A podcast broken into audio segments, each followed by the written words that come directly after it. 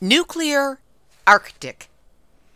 While most attention paid to the Arctic these days tends to focus on climate change and glacial collapse and methane levels and the like, the rising radiation risks to the Arctic have not been considered by groups that focus on the rapidly evolving changes to the Earth's biosphere. But nuclear issues, accidents, and exposures have already had a deep impact on radiation levels in the Arctic water, ice, and the food eaten by indigenous cultures of the far north. How bad is it? Mainstream media doesn't like to fill us in on the ugly bits, so it takes a brave researcher, an expert in marine biology, to spell out just one of the massive dangers should there be a nuclear accident in the Arctic.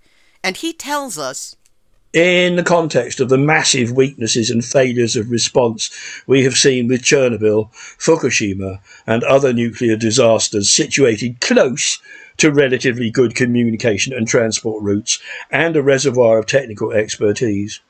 It seems to me that an Arctic Ocean nuclear disaster occurring at enormous distances from such facilities is likely to progress faster and further than Chernobyl or Fukushima.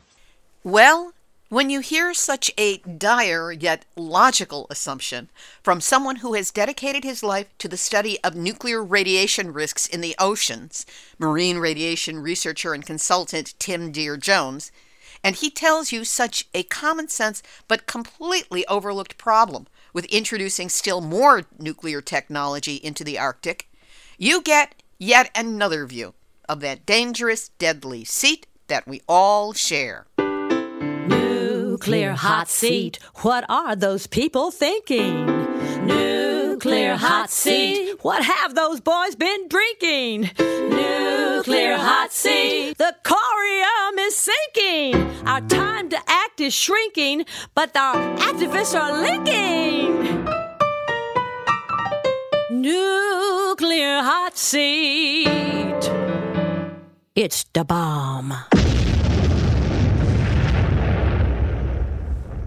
Welcome to Nuclear Hot Seat, the weekly international news magazine keeping you up to date on all things nuclear from a different perspective. My name is Libbe HaLevy. I am the producer and host, as well as a survivor of the nuclear accident at Three Mile Island from just one mile away. So I know what can happen when those nuclear so called experts get it wrong. This week, we have an extensive, unprecedented report on the radioactive contamination of the Arctic, especially important in light of the rapid melt of glacial ice and its impact on climate change. We'll hear from marine biologist Tim Deere Jones, who provides a thorough report on a range of problems in the Arctic, and this is exclusively done for Nuclear Hot Seat. We will also have nuclear news from around the world Linda Pentz Gunter with the Nuclear Hot Seat Hot Story, Numbnuts of the Week for outstanding nuclear boneheadedness, and more honest nuclear information than has already announced that it is running for office in 2024. All of it coming up in just a few moments. Today is Tuesday, November 15, 2022, and here is this week's nuclear news from a different perspective. Starting out in Sharm el Sheikh, Egypt, where the United Nations 27th Climate Change Conference of the Parties, or COP27, continues to take place. Despite the fact that conversation has been taken over by hordes of nuclear industry and fossil fuel lobbyists, including the UN's International Atomic Energy Agency, which for the first time opened an exhibit which touted nuclear as, in the words of the Director General Rafael Mariano Grossi, when you talk about nuclear, you're talking about a confirmed energy producer, which is not part of the problem, but rather part of the solution. This from a man who repeatedly freaked out over the dangers of Russian shelling at the Zaporizhia nuclear power plant site in Ukraine. For a concise rundown on COP27, here's Beyond Nuclear's Linda Pentz Gunter with this week's Nuclear Hot Seat Hot Story. It's pretty hard to feel optimistic about anything useful coming out of the COP27 climate summit currently happening in Sharm el Sheikh, Egypt, when you read statements like these. We have a viable alternative in nuclear. We don't get to net zero by 2050 without nuclear power in the mix. That was US Special Climate Envoy John Kerry speaking. He actually used the occasion of the climate summit first to hold a press conference to brag about a new US small modular reactor deal with Romania, and then to announce a similar joint SMR deal with, of all places, Ukraine. In the latter announcement, they used the word clean four times in a single paragraph. No further comment needed. When you have a climate envoy, special or otherwise, who deliberately chooses to ignore the entire body of empirical data that show just how thoroughly nuclear power will sabotage progress on climate, it's pretty easy to despair. In the space of a week, US officials have now announced three nuclear power deals with Eastern European countries. Not a good trend. Last week, as we reported here, it was the three reactor Westinghouse deal with Poland, brokered in part by US Vice President Kamala Harris and US Energy Secretary Jennifer Granholm. Meanwhile, the atomic lobby has a full court press going on at COP27. No dancing bananas this year, but the media, true to form, consistently laps up the lies about small modular reactors being inherently safe and nuclear power being renewable, and on and on. The nuclear lobby isn't alone. According to the Washington Post and other outlets, the COP is awash in fossil fuel representatives.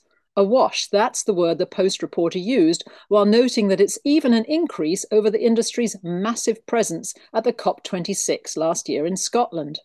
You might wonder how these people, intent on our collective extinction, sleep at night. I do. Is near term greed really worth the obliteration of life on Earth as we know it? All these people, the fossil fuel lobby, the nuclear evangelists, should be at The Hague, charged with crimes against humanity. Among the nuclear lobbyists in Egypt are, of course, representatives of the International Atomic Energy Agency. First, they wring their hands about the extreme risks around Ukraine's Russian occupied Zaporizhia nuclear power plant, and then IAEA chief Rafael Grossi says this about the Zaporizhia peril the big problem is war, not nuclear energy.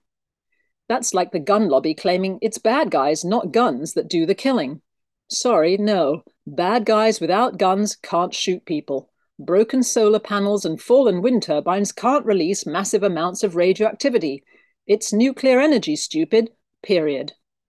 The COP summits should be giving center stage to the youth climate activists and the peace and anti nuclear movements, not to the vested interests of nuclear power and fossil fuels because it's with the former that our only hope for survival rests. I'm Linda Pentz Gunter with Beyond Nuclear, reporting for Nuclear Hot Seat. And that's this week's hot story. The COP27 nuclear boneheadedness runs from the top, as Linda just reported, down to how low can you go? Nuclear hot seat, nuclear hot seat, nuclear hot seat, numbnuts of the week.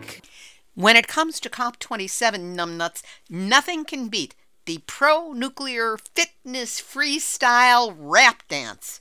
Check out the latest in nuclear industry condescension towards young people, and don't miss out on that hippity hoppity polar bear. Tim Deere Jones will have a lot to say about that in this week's featured report. And that's why, whatever condescending nuke brain was behind this, you are this week's Nuclear hot seat, the week. Internationally, U.S. President Joe Biden and Chinese leader Xi Jinping have reiterated their agreement that a nuclear war, quote, should never be fought. However, Chris Buckley, New York Times reporter, reports that unlike the White House's account, the Chinese account did not mention Xi and Biden agreeing on opposing Russia's threat of using nuclear weapons in the Ukraine war, so, does that mean China's view is that nuclear war should never be fought unless the weapons are coming from Russia? At the exact same time, in Australia, the U.S. Embassy warned Australian officials that the Labor government's decision to adopt an abstain position regarding the Treaty on the Prohibition of Nuclear Weapons, after five years of opposing it, would obstruct Australia's reliance on American nuclear forces in case of a nuclear attack on the country. So, on the one hand, nuclear war should never be fought, and on the other, if it is fought, you can't trust us to join the war with our nukes because you said you opposed them. This makes no sense. In Germany, a strong speech by the German Minister for Nuclear Safety to Parliament stated Germany has decided to exit from nuclear energy for very good reasons. Nuclear energy is and remains dangerous. The consequences of an accident or attack would be unbelievably devastating. In 2022, nuclear power plants were targets in a war for the first time. We have to end it. German firm Uniper will also not be building a nuclear plant in Sweden. The company will be wholly owned by the German state as of January 1st, 2023, so this previously announced new build is, quote, not in the cards. More bad nuclear news for Sweden, as their largest nuclear reactor, Oskarshamn 3, located 140 miles south of Stockholm, has been discontinued from the national grid after a fault with one of its turbines.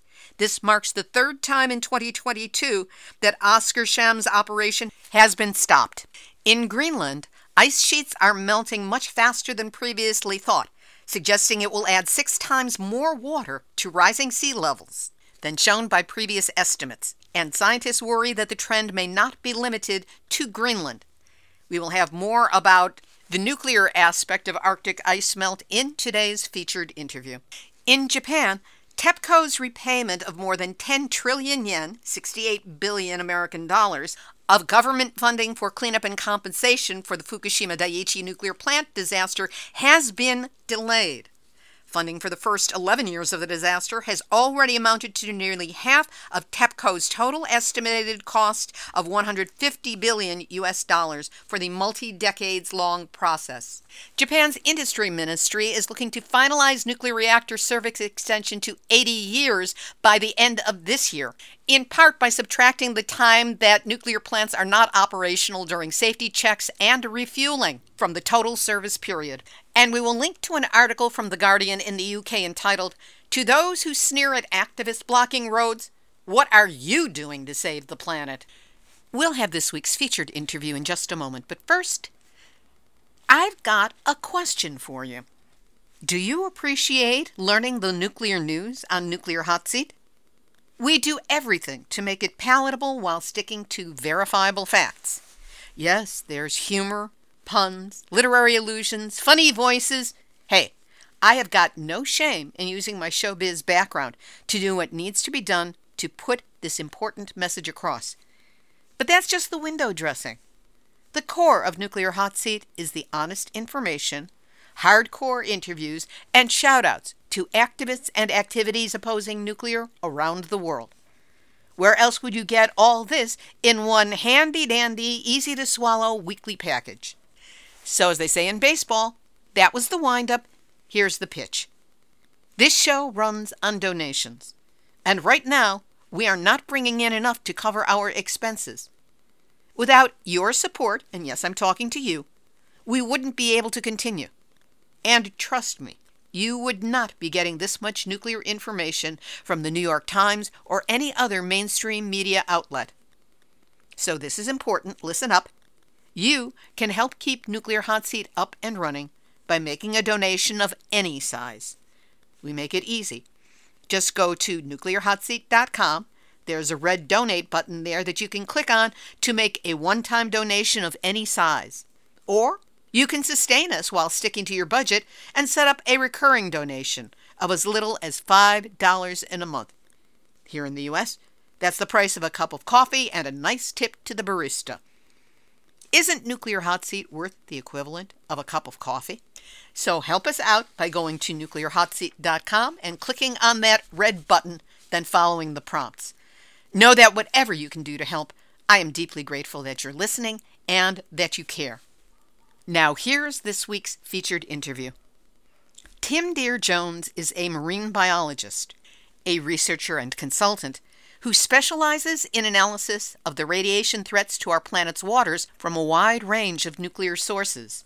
We've had him on the show often, and he's always been thorough, articulate, and given us plenty to think about. When I asked him to speak on radiation problems in the Arctic, he let me know that there was so much information to unpack. We would all best be served if he put together a presentation rather than use this show's usual interview format. So that's what he's done, and that's what we're doing. We will also have a copy of this presentation available as a downloadable PDF on our website, nuclearhotseat.com under this episode, number 595. This is a special encore presentation in honor of COP27 and all that isn't being discussed there. Here, I spoke with Tim Deere Jones on Monday, January 24, 2022. Good afternoon, good evening, good morning, everybody. My name is Tim Deere Jones, and I am a marine radioactivity researcher and consultant.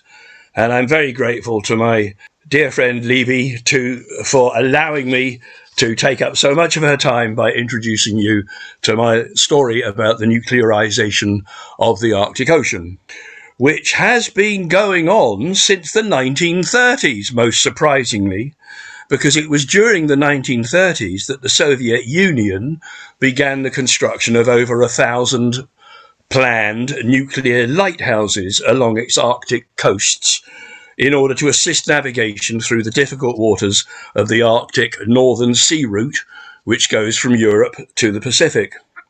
These nuclear lighthouses were powered by radioisotopic thermoelectric generators, happily called RTGs, which utilized radioactive strontium 90 as a heat source to power thermoelectric batteries, which drove the lights on the lighthouses. So the construction and the maintenance of these RTG lighthouses ceased with the collapse of the Soviet Union in the 1990s. And it is reported that many of them had already fallen into major despair by then, and that some of them have now been completely destroyed by weather and ice conditions, while other RTGs have been removed and broken for scrap material by thieves. Now, unfortunately, the number of these lost RTGs has not been quantified. More recently, international teams have been permitted to attempt removal and decommissioning of the aged RTGs, and during their work, they have uncovered strong evidence that many of those strontium 90 sources had leaked radioactivity into the surrounding terrestrial and marine environments. However, despite these old fashioned ones uh, having been lost and broken, with the continuing development of the Northern Sea Route, the Russian Federation has recently announced that it is planning to install a new generation of RTGs at remote Arctic military and industrial sites. There are indications that some of these may be deployed on the Arctic seabed as well as at coastal terrestrial sites. Prior to the 1963 Test Ban Treaty, which prohibited all test donations of nuclear weapons except for those conducted underground. Arctic indigenous communities had been in receipt of exposures of fallout radioactivity and were considered to be some of the most exposed populations to global fallout from atmospheric testing from 1945 through to 63. Now, the records show that the US carried out over a thousand such tests in the Northern Hemisphere, but none directly in the Arctic. However, after 1965 and through to 71, the US did carry out a series of three underground tests at Amchitka in the Aleutian Island chain close to the Arctic Circle and situated between the Bering Sea to the north and the east and the Pacific Ocean to the south and the west. The final Amchitka test, named Cannikin, was a really big 5 megaton blast, which not only created an earthquake of Richter scale 7 and 15 foot ground waves, it is also reported that cliffs collapsed into the sea and that the sea boiled and thousands of seabirds, sea otters, and other animals were killed. Amchitka is still the subject of regular radiological monitoring, and the marine and terrestrial environments are still considered radioactive as a result of these tests. Meanwhile, Soviet Union tests were being performed between 1949 and 1990, and during that period, over 715 tests were carried out. Many of these took place at the northern test site on the Arctic island of Novaya Zemlya. Details of the Soviet tests are more obscure than the US data, but it is likely that some were of similar magnitude to the Cannikin test. No matter where they were carried out, much of the airborne radioactivity from these Northern Hemisphere tests, even though several thousand kilometres distant from the Arctic, were driven by wind and precipitation patterns to eventually fall out over the Arctic, contaminating land, water, and the ground level atmosphere. Analysis of both sea ice and glacial and ice cap cores has proved the presence of a range of weapons test radio, including cesium 137, strontium 90. Regrettably, there has been poor quantification of the amount of weapons test fallout that has deposited on Arctic environments.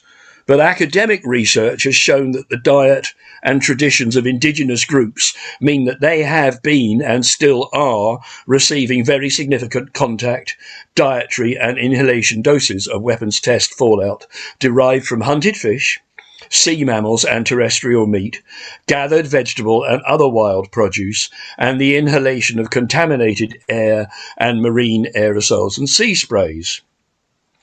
In the context of climate change, it is quite clear that the major ice loss melt trend currently affecting the Arctic is going to make a significant contribution to marine radioactivity concentrations as the reservoir of radioactive fallout locked in the ice is released to the sea. So far, I've not been able to find any evidence that this factor has been or can be quantified. Contemporary with the rising number of nuclear weapons tests through the 50s and the 60s, there was a massive increase in radioactivity discharges from the operation of a new breed of civilian nuclear power stations and reprocessor sites, including Sellafield and Cap de la Hague in Europe. These were built to extract weapons grade plutonium from power station used irradiated fuel. These establishments discharge nuclear waste materials to both the atmosphere in gaseous and particulate form through chimneys and stacks, and to sea in liquid and particulate form through sea discharge pipelines. And as we have seen, such atmospheric fallout and washout onto the Arctic seems to be impossible to quantify. Sadly, it seems to be the case that the impact of distant marine discharges on the Arctic is also hard to accurately quantify.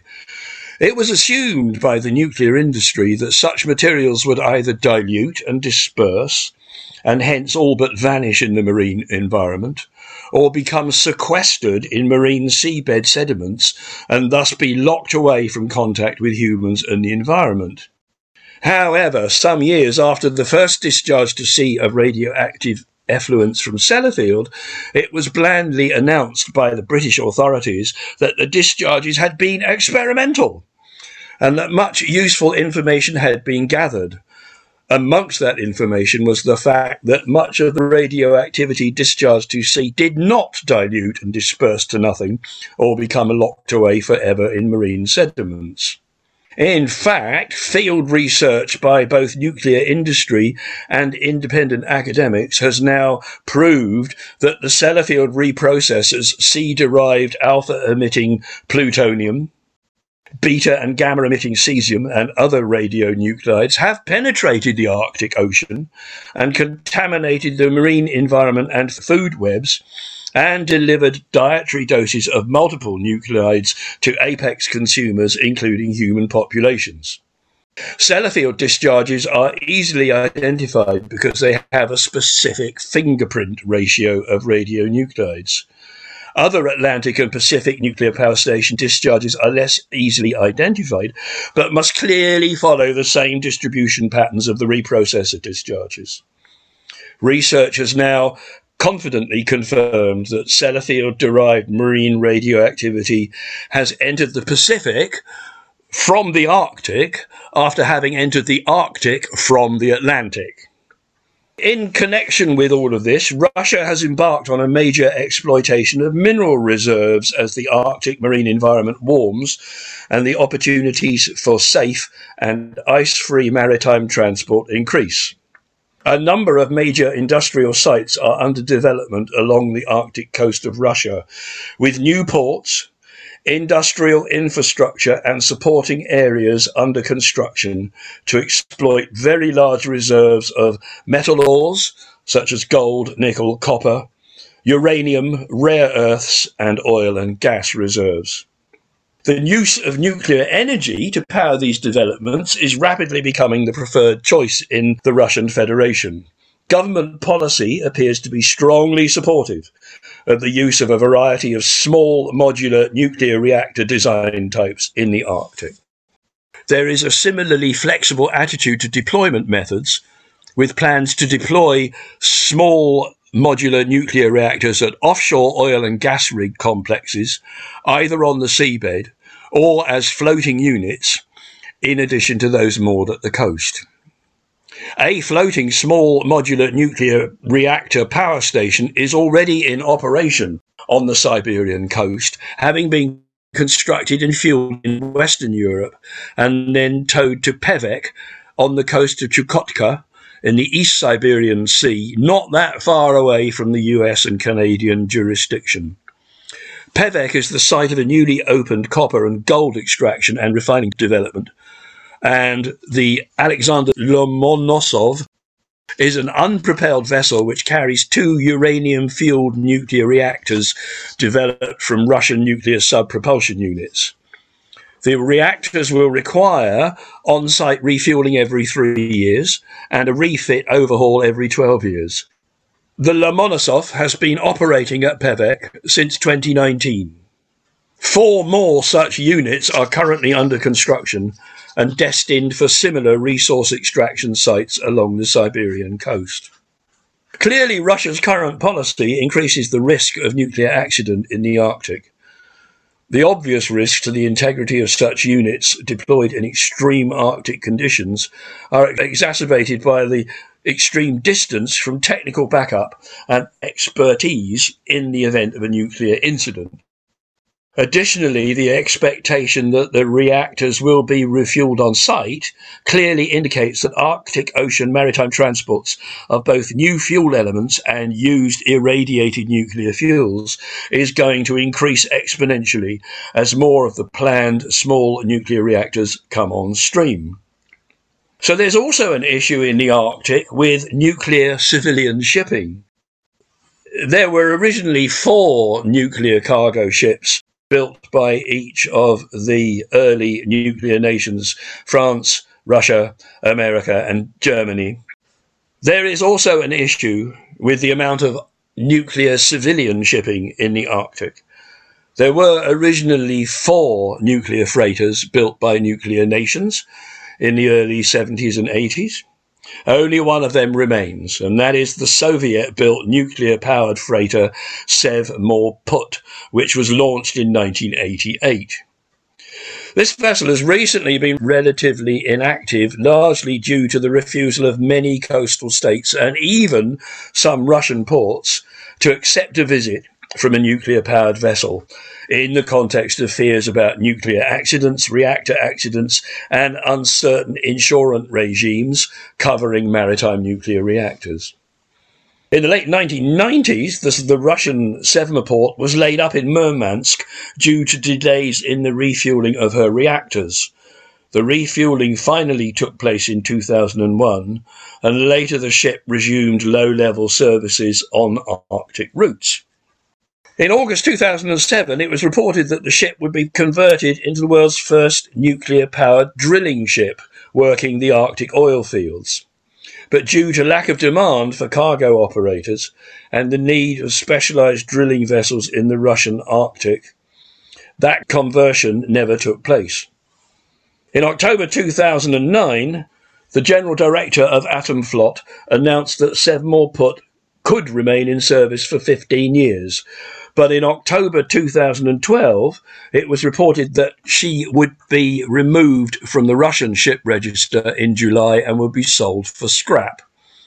However, in the following December, it was reported that the decision to decommission this ship had been cancelled and that the vessel would be brought back to service by February 2016. So the Sevmorput became active again and has subsequently been chartered mainly by the Russian Ministry of Defense for transporting cargo related to the development of military infrastructure in the Arctic. And in addition, she has occasionally transported supplies for oil and gas projects. Her new life has been punctuated by breakdowns and delayed operations, none of which have so far been attributed to reactor problems. So, this redeployment of this now very old nuclear powered freighter appears to be part of the ongoing nuclearization of Russia's Arctic shipping and follows recent statements that Russia is considering alternative fuels, in inverted commas, for its civilian polar fleets. Having already built and operated 10 nuclear powered icebreakers, with five more in the design and building stage, and the one floating marine nuclear reactor referred to earlier, and there's nine more of them in design and build stage as well, all of which are going to be used to keep the ice clear from the Northern Sea route and to power offshore Arctic Ocean oil drilling, mineral mining, and the associated refining, manufacturing, and urban industrial activity. Just as a side mention, China has also begun the construction of nuclear powered icebreakers, with certainly one and possibly two such vessels powered by twin maritime PWRs under design and construction. The design and construction brief for the Chinese vessels states that they are intended to open polar waterways, presumably intended to accompany future Chinese merchant vessels along the Arctic Northern Sea route. So it's not only the development of these transport modes which is causing questions and problems there in the Arctic. A series of nuclear accidents have made detectable impacts on the Arctic's aquatic and terrestrial ecosystems. Research projects have concluded that Chernobyl accident radioactivity entered the Arctic environments by way of multiple pathways, including direct fallout and washout onto Arctic environments, inputs of radioactivity from the river basin systems of Arctic and subarctic terrestrial environments contaminated by fallout and washout. And as is the case with other import sources, this has not been quantified across the Arctic, either in terms of the quantity of radioactivity or the number of radionuclides which have cropped up. Research has recently reported that radioactivity released to sea during and after the Fukushima disaster has entered the Arctic Ocean and has been detected in the Bering Sea, which lies between the Pacific and the Arctic proper, and the Chukchi Sea, which is actually a subdivision of the proper Arctic Ocean. In the context of the fate and behaviour of weapons test fallout discussed earlier, it seems inevitable that other Northern Hemisphere nuclear accidents dating back to the 1957 Sellafield reprocessor fire and the Soviet Union's Chelyabinsk Mayak reprocessor accident in the same year will also have made significant contributions to Arctic environmental radioactivity.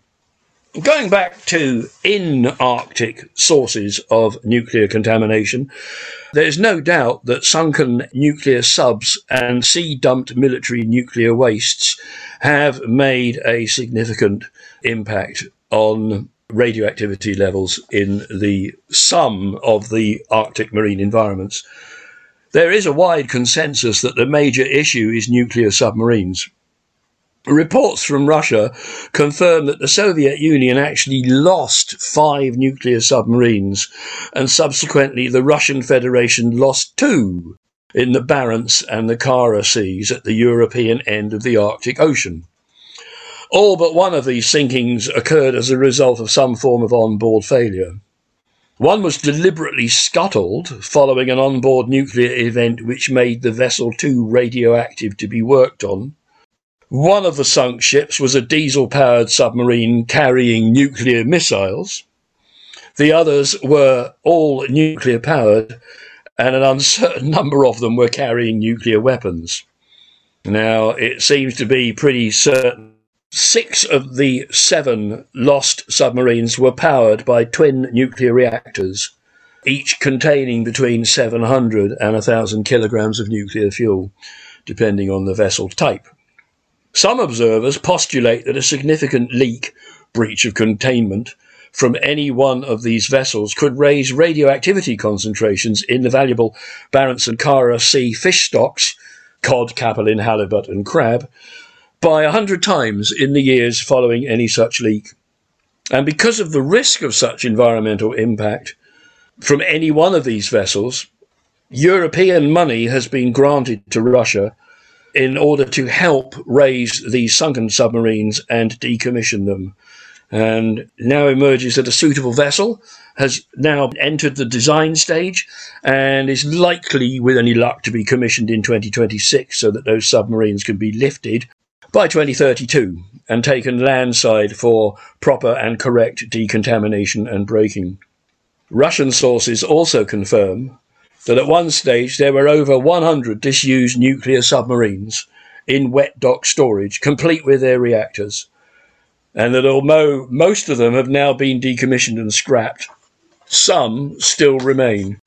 In addition, there is a growing fleet of retired nuclear powered icebreakers, complete with their reactors, also moored around the Arctic coastlines and waiting decommissioning and breaking.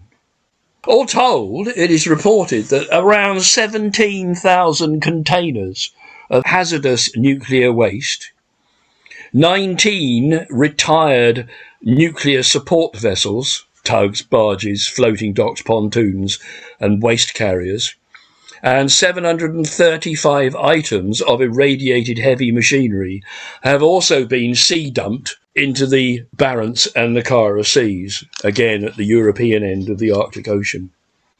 While international nuclear expertise insists that nuclear waste should have been dumped into ocean deeps far offshore and at least three kilometres deep, some of the material discussed here has been dumped on seabeds around 50 metres deep, uh, clearly pretty close to land. Russia is not alone in its military radioactive pollution of the Arctic because the US has also made its own notable contribution, focused on northern Greenland. In 1959, the US opened a Cold War nuclear missile site called Camp Century, which was buried beneath the ice cap in northern Greenland, about 150 miles from the US airbase at Thule. Three kilometres of tunnel were constructed beneath many feet of ice, with accommodation for around 200 military personnel and the site was powered by an experimental PM2 portable nuclear reactor. Project ran until 1967 when it was abandoned due to the instability of the covering ice, and the reactor was dismantled and removed.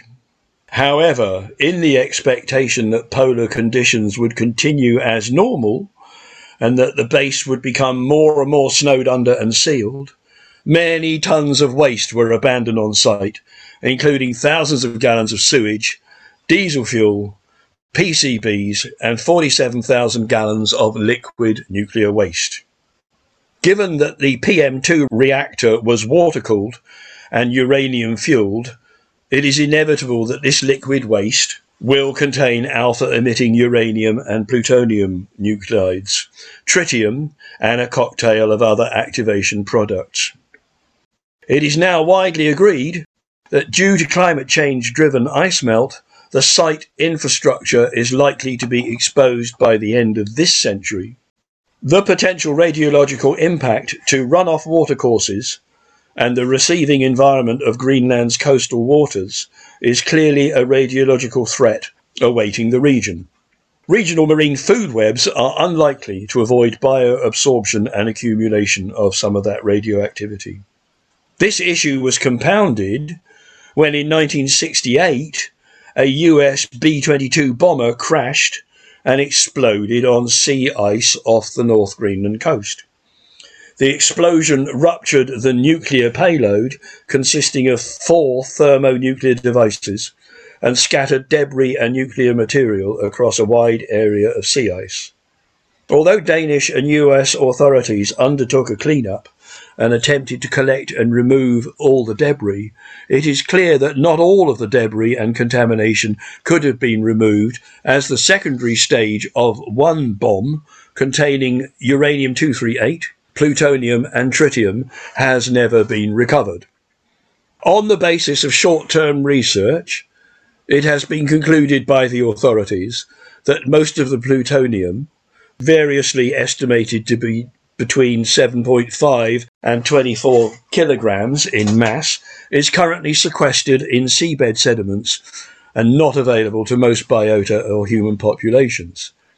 However, as is the case with the Camp Century pollution, in the context of climate change and the increasing severity of marine and meteorological conditions, intensity of storminess, wave height, and the possibility of major changes in regional marine currents, this sequestered isolation of the bomb material must not be expected to last. One of the problems with working in Greenland is that, like all other Arctic sites, it's relatively isolated and not particularly easy waters to work in. And the radiological inventories of these accident events remains very poorly qualified, as do the long term environmental, marine food web, and human impacts. So, having looked at all this stuff, there's a natural concern to try and identify what might be the doses to human populations as a result of this very heavy nuclearization of the Arctic Ocean. And unfortunately, there's virtually nothing there. What we have is that during and after the construction of the Test Ban Treaty, it was agreed that Arctic residents whose diets comprised a large proportion of traditional hunted gathered foodstuffs, had received the highest radiation exposures to weapons test radionuclides.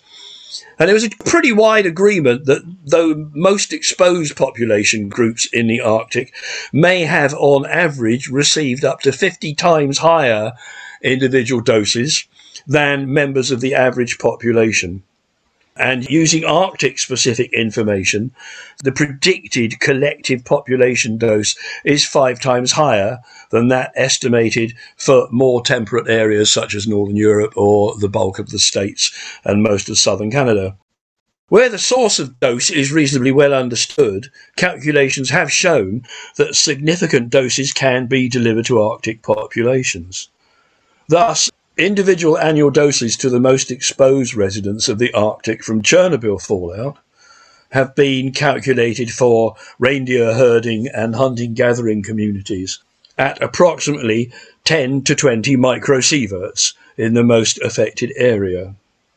So that's about as high as the Japanese lifted the limits for populations in and around Fukushima after the Fukushima incident. So you can appreciate that's pretty high. And these are people living thousands of miles away from the Chernobyl source.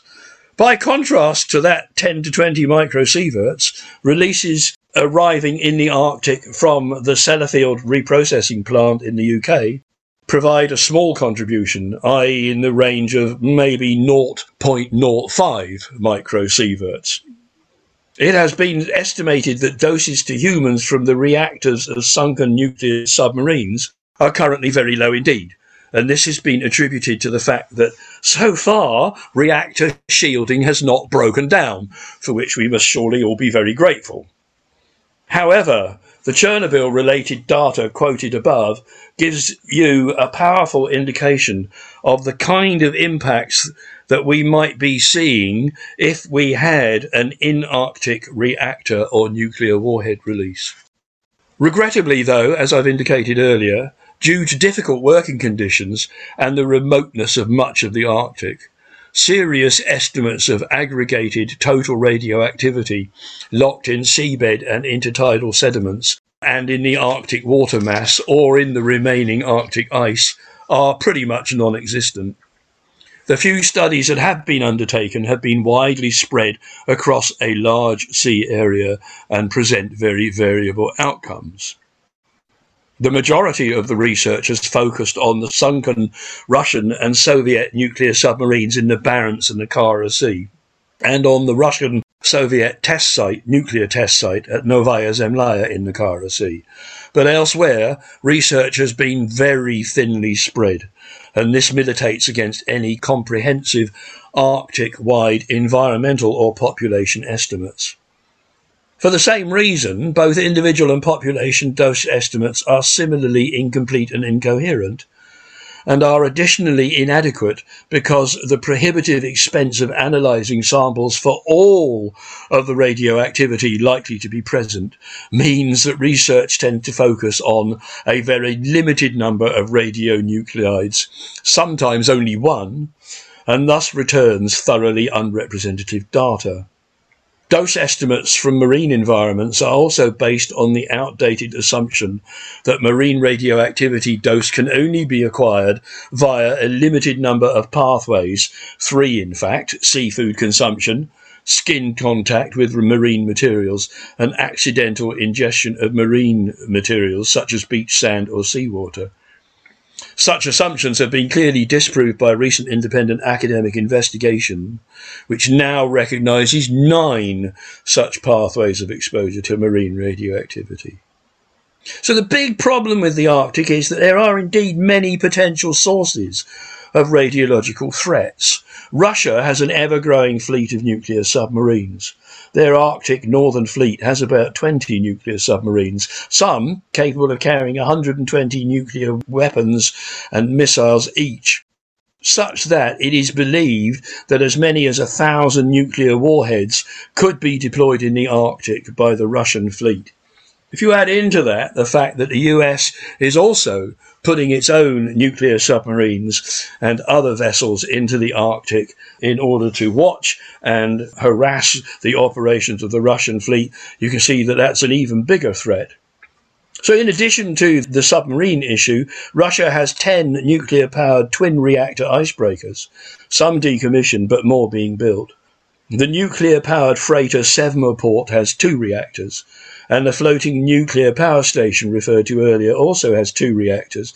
So there are currently at least 44 maritime reactors deployed in the Arctic. So we've got a thousand nuclear missiles, a thousand nuclear warheads, 44 maritime reactors deployed in the Arctic. And in addition, there are an unknown but clearly growing number of shipments of maritime civilian nuclear cargo. So that's supply ships to nuclear floating reactors and military nuclear bases.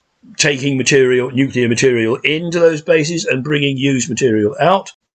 And then we've got the military sites and the test sites. We've got the historical legacy from atmospheric and weapons tests and accidents and the US inputs from Camp Century and lost bombs and Russian marine dumps of nuclear waste material and lost nuclear subs.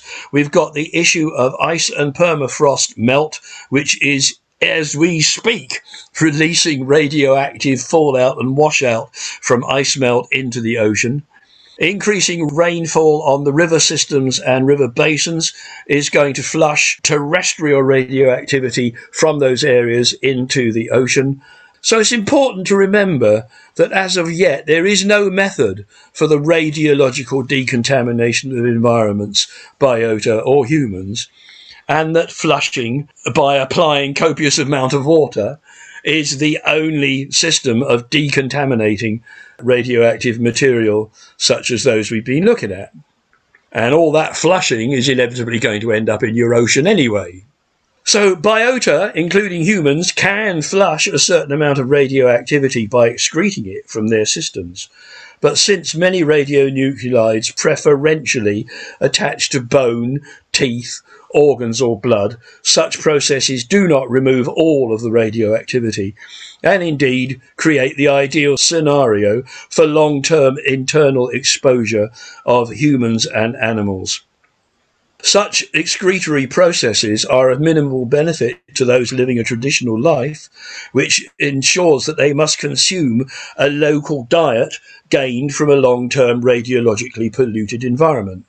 And I'll just remind you again that due to the difficult working conditions and the remoteness of much of the Arctic, response to Arctic nuclear releases is going to be severely restricted due to ambient conditions of seasonality, meteorology, sea and ice state, and time constraints imposed by the enormous distance that many of these nuclear installations are set at, as opposed to the base of nuclear expertise back home in Mother Russia and Mother US.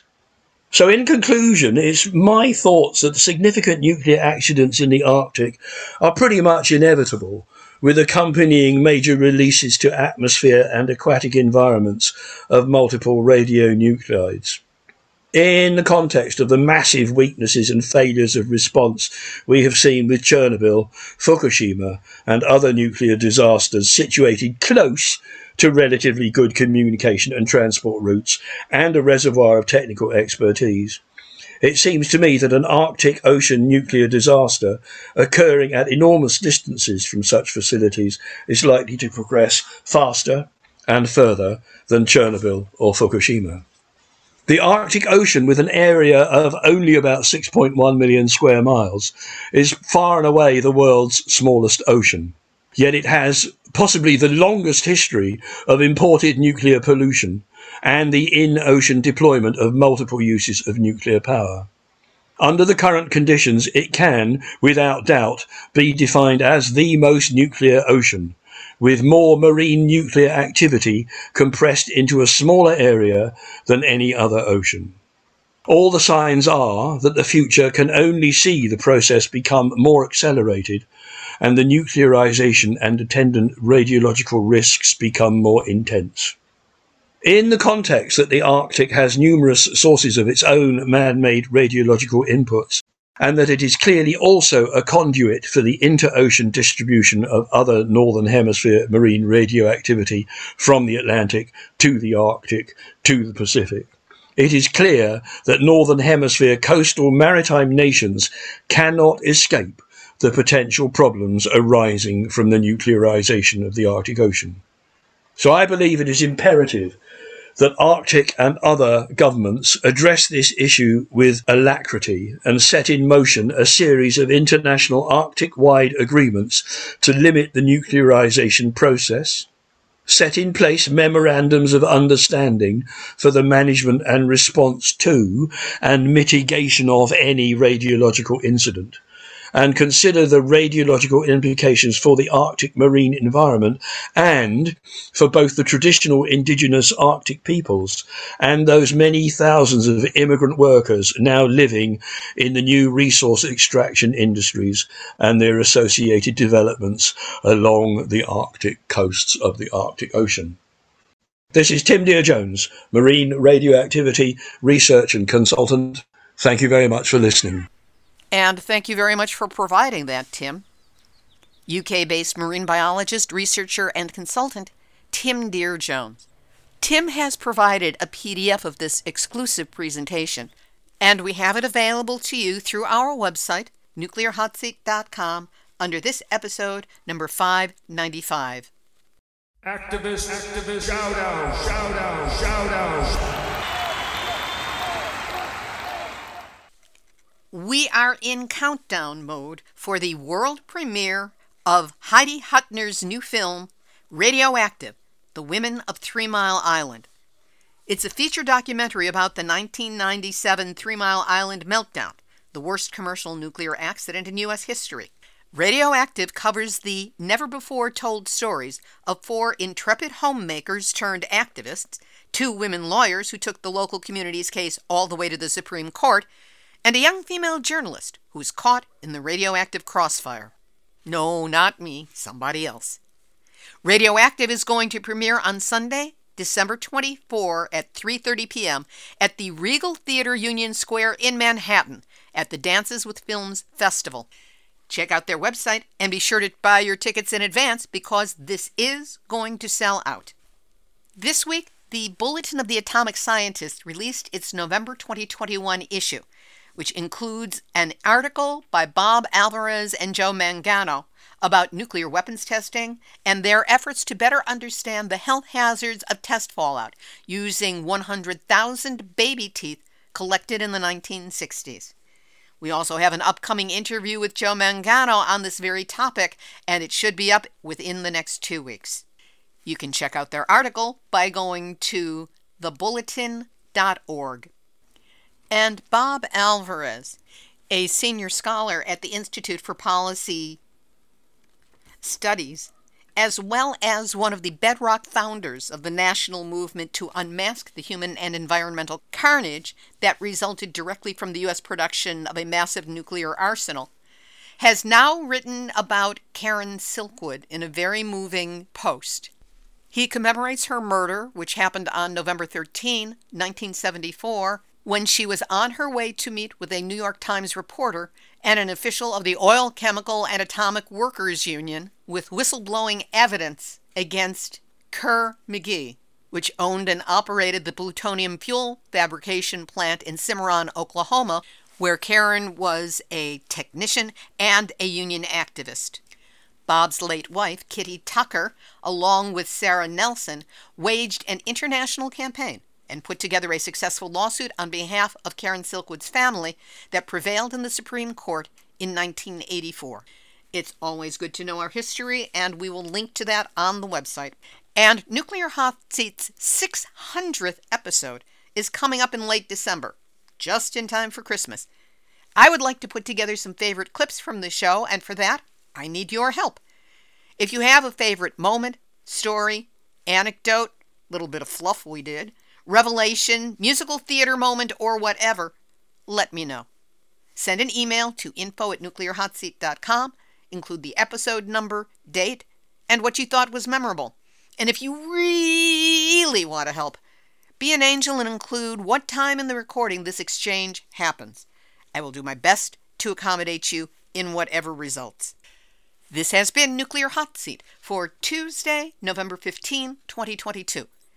Material for this week's show has been researched and compiled from nuclear-news.net, doenrenard.wordpress.com, beyondnuclear.org, NIRS.org, the International Campaign to Abolish Nuclear Weapons, or ICANW.org, the International Atomic Energy Agency, Ed Lyman of the Union of Concerned Scientists, Dr. Paul Dorfman, Mainichi.jp, abcnews.go, Bulletin of the Atomic Scientists, Bob Alvarez, TheGuardian.com, State.gov, Reuters.com, Christine Leger, CDLLife.com, ScheerPost.com, Telegraph.co.uk, HeraldScotland.com, Euractiv.com, DailyMail.co.uk, Space.com, Bloomberg.com, ClimateCrocks.com, and the captured and compromised by the industry they are supposed to be regulating, Nuclear Regulatory Commission.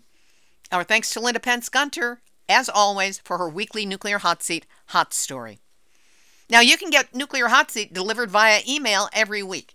It's easy. We don't deluge you with other emails, just one a week. You can sign up at nuclearhotseat.com. Look for the yellow box, put in your first name and email address, and ta da! Every week, you will get an email with a link to the show and a short description of the contents. That way, you never have to miss a single episode of the show. Or just sign up on your favorite podcast platform. If you have a story lead, a hot tip, or a suggestion of someone to interview, send an email to info at nuclearhotseat.com. And remember, if you can go to Nuclear Hot Seat and donate, we really appreciate your help. This episode of Nuclear Hot Seat is copyright 2022, Libbe HaLevy and Heartistry Communications. All rights reserved, but hey, you can use it, just give us credit.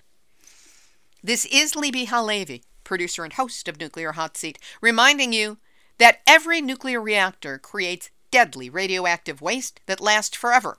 So, for any new deal to be genuinely green, it must not include nuclear. That's it, your weekly nuclear wake up call. So, whatever you do, do not go back to sleep because we are all in the nuclear hot seat. Nuclear hot seat. What are those people thinking? Nuclear hot seat. What have those boys been drinking? Nuclear hot seat. The corium is sinking. Our time to act is shrinking, but our activists are linking. Nuclear hot seat. It's the bomb.